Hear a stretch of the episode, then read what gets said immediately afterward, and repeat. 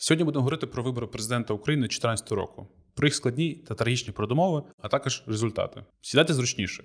Ми розпочинаємо свій флешбек у 2014 рік. З вами історія української демократії та я, Юрій Хорунжий. Як ви вже, мабуть, пам'ятаєте, президентські вибори 2014 року відбулися в один тур. Перемогу отримав Петро Порошенко. Це другий випадок за всю історію президентських виборів, коли кандидат перемагав без призначення другого туру. Першим був Леонід Кравчук у 91-му році. Відео про ці вибори дивіться ось тут. Або шукайте у посланні до цього відео. У 2014 році в Україні відбулися дві загальнонаціональні кампанії. Спочатку українці обрали президента, а після парламент. Про ці вибори у нас теж обов'язково буде відео. Тому тисніть на підписку, щоб напросити це відео. Вперше за історію незалежної України президентські вибори відбулися в настільки складних умовах. Позачергові вибори були викликані політичними обставинами через революцію гідності, втечу президента Януковича, анексію Росії Криму та військові дії на території частин Донецької та Луганської областей. Давайте поговоримо про політичні обставини та законодавчі рішення призначення позачергових виборів. Юридичною підставою було самоусунення президента України від виконання конституційних обов'язків. 22 лютого 2014 року Верховна Рада підтримала постанову про усунення Віктора Януковича з посади президента України. Відповідний документ підтримали 328 народних депутатів. З 1 червня 2014 року закінчувався термін повноважень більшості членів ЦВК. Тому Верховна Рада внесла зміни до закону України про Центральну виборчу комісію. Цим рішенням Рада заздалегідь попередила ситуацію, яка могла б створити додаткові проблеми на етапі встановлення результатів виборів. З передумовами виборів розібралися. Переходимо до подій у світі, які мали місце у нелегкому 2014 році. Болгарія та Румунія приєдналися до Шенгенської угоди про візовий режим в країнах Європейського Союзу. Латвія другою з пострадянських країн перейшла на євро. Штат Колорадо, перший з штатів США, легалізував марихуану. Рада Федерації Росії підтримала звернення президента Володимира Путіна про дозвіл застосування Збройних сил Російської Федерації на території України. В результаті військової атаки поблизу Донецька зазнав катастрофи рейсовий пасажирський літак компанії Malaysia Airlines з бортовим номером MH17. Це призвело до загибелі всіх 298 пасажирів. Розслідування за фактом падіння літака тривають і по сьогодні. Міністерство охорони здоров'я Гвінеї повідомило про спалах невідомої лихоманки, від якої померло 23 з 35 хворих. Через тиждень Всесвітня організація охорони здоров'я заявила, що райони Гвінеї, а також сусідньої Ліберії та Сєра-Леоне знаходяться під загрозою епідемії лихоманки Ебола. Україна та Європейський Союз підписали угоду про асоціацію.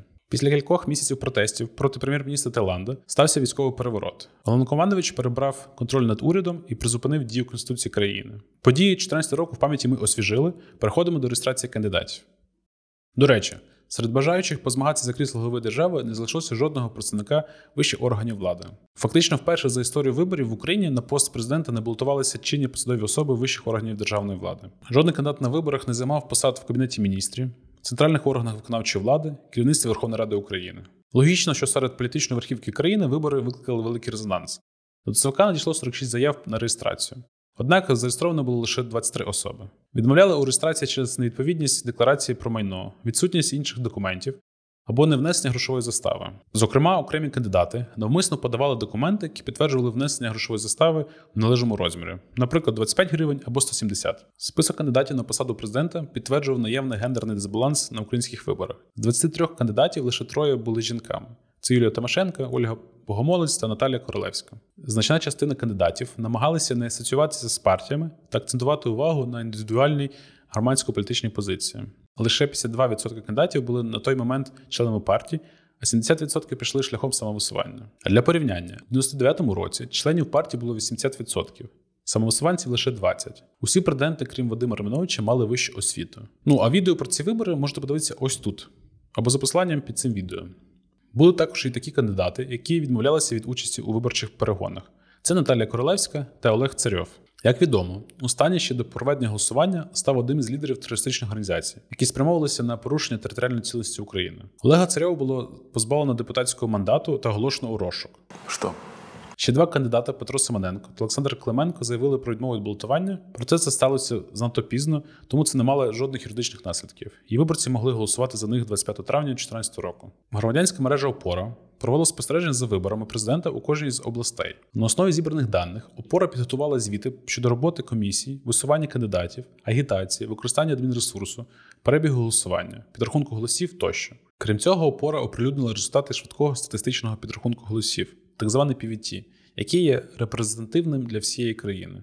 Звіт за результатами спостереження «Опори» під час виборів президента України 2014 року можете знайти під відео.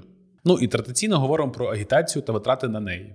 Бюджет виборів президента України 2014 року становив майже 1,2 мільярда гривень, з яких на передвиборчу агітацію було виділено 6,5 мільйонів гривень. За даними моніторингу «Опори», найпоширенішим видом передвиборчої агітації на виборах президента стала реклама в медіа, а за нею йшла зовнішня реклама. А вулична агітація займала третю позицію. Протягом всієї передвиборчої кампанії спостерігачі «Опори» зафіксували лише поодинокі випадки застосування адмінресурсу та непрямого підкупу виборців, які не мали системного та масового характеру.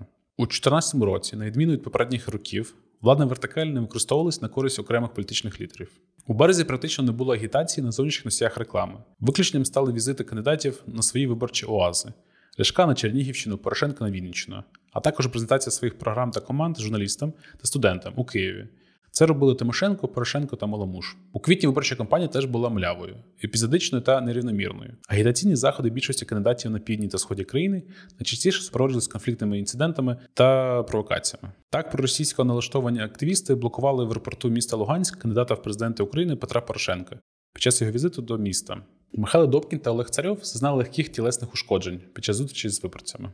Основним меседжем Петра Порошенка на президентських виборах 2014 року було гасло «Жити по-новому». Інша ідея безальтернативності щодо інших кандидатів, яка втілювалася в концепції «Обери мир, обери Порошенка». Ставка робилась на унікальне позиціонування образу нового політика. Також його позиціонували як прихильника змін, до яких прагнуло суспільство. Політична реклама Порошенка у квітні-травні 2014 року була досить аскетичною.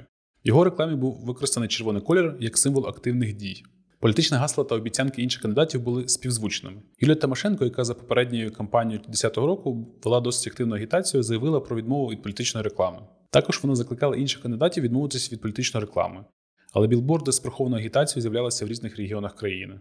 Екс-прем'єрка під час Революції Гідності була звільнена з Качанівської виправної колонії. Обіцяла повернути Крим, ліквідувати залежність України від Росії, зламати хребет корупції та надати країні безвіз. Меседжі Тимошенко були такими: захистимо Україну, відновимо справедливість тощо. Також вона наголошувала, що з іншими кандидатами на Україну чекає катастрофа.